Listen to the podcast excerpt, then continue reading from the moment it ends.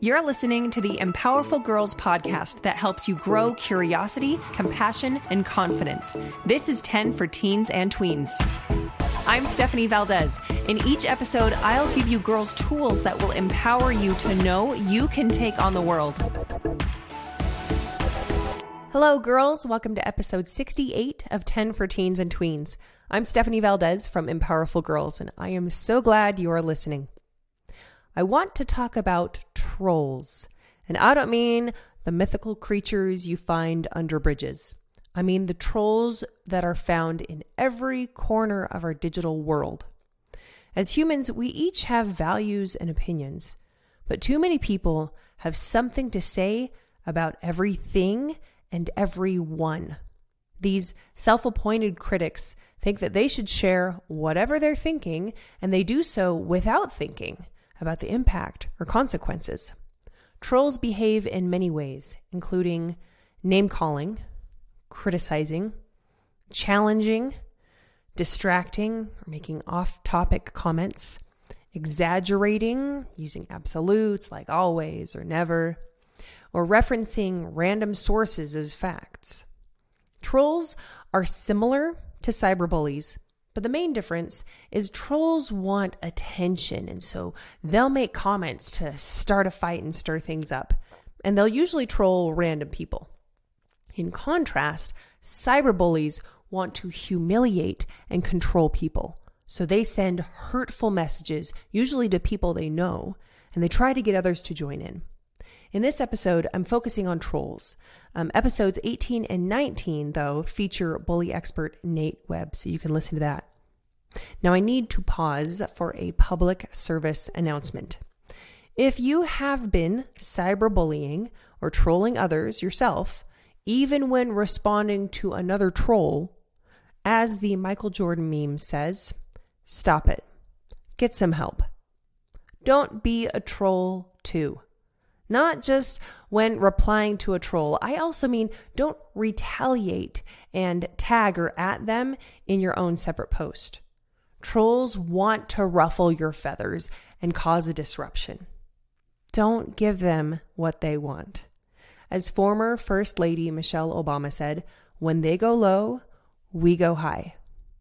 Here are some ideas to help you deal with trolls and critics. When you receive a trolling message, the first thing you should do is nothing. Yep.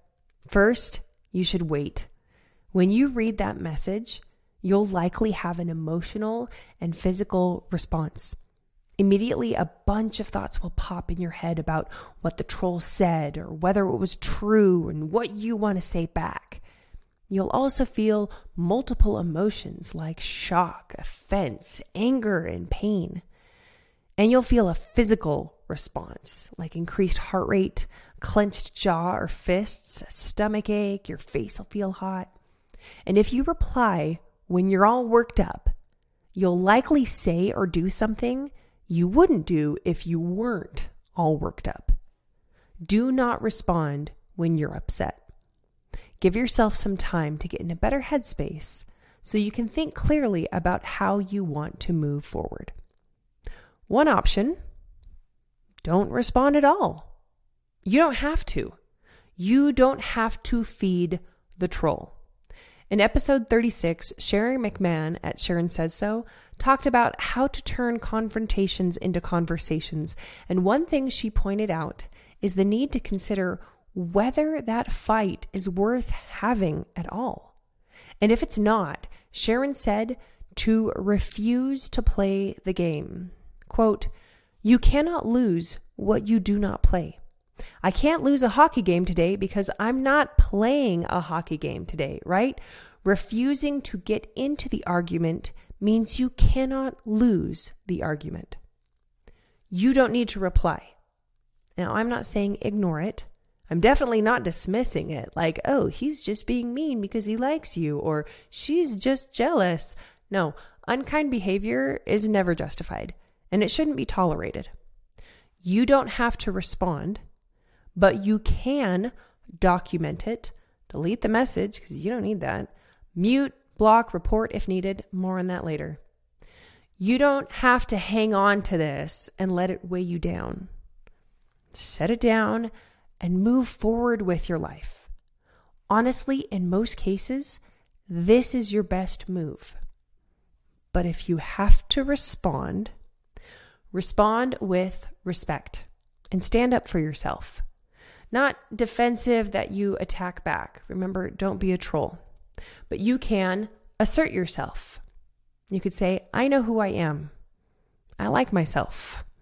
I don't need others' approval. You can establish your boundaries for what's okay and what's not okay with you. You could say, It's not okay to post that on my feed. Or, If you can't be respectful, I'll have to block you. You can also recognize that you each have different viewpoints. You could say, I see that we have different views on this. Or, It's okay that we don't agree. You could also invite a discussion if you truly want to understand this person's point of view. Maybe you have a long history of friendship with them and you feel like there's potential for deeper conversation. You can get curious and ask them to tell you more about their views or what led them to feel a certain way about this issue. As Brene Brown said, people are hard to hate close up. Whether you respond or not, document it. Take screenshots of your exchange in case you need documentation or evidence now or even later on. You should also change your settings. In most apps, there are settings that you can change so the trolling doesn't continue.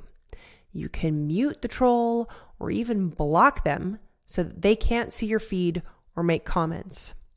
If they went too far, report them both to the app and to a trusted adult. All right. Talk to someone. Share what happened with a family member, a teacher, or a counselor. At the very least, it can help you process your feelings. And if the situation is serious enough, that adult can help handle it. You could also make your profile private, and I highly recommend this regardless. To prevent random trolls, set your permissions to only people you know. And don't chat or DM with people you don't know. All right, this is good advice for multiple reasons. Lastly, you could also take a break from the app. Turn off your notifications, limit your app screen time, or even delete the app for a few days or more. Give yourself time to reset, and hopefully the troll will move on too. Even though trolls are a part of our digital world, doesn't mean you have to put up with them. You can refuse to play their games. You can respectfully stand up for yourself. And you cannot reply at all. Remember, you go high and you move forward with positive people in your life. To help you with this, I created a how to deal with trolls flowchart for you to print out, personalize, and post on your wall where you'll see it, remember it, practice it, and believe it. That's the important part. I will link that file in the show notes post for this podcast episode number 68 on the website empowerfulgirls.com. That's spelled E M P O W E R F U L G I R L S dot com. And while you're there, you can get on the email list too. If you have a topic suggestion, I would love to hear from you. Send an email, tweens get the okay from your parents, to hello at empowerfulgirls.com. And if you have social media already, you can follow me on Insta or TikTok at empowerfulgirls.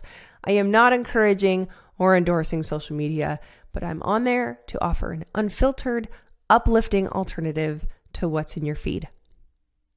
Thank you so much for joining me for episode 68 of the 10 for Teens and Tweens podcast by Empowerful Girls. I can't wait to talk with you again. I love you, girls.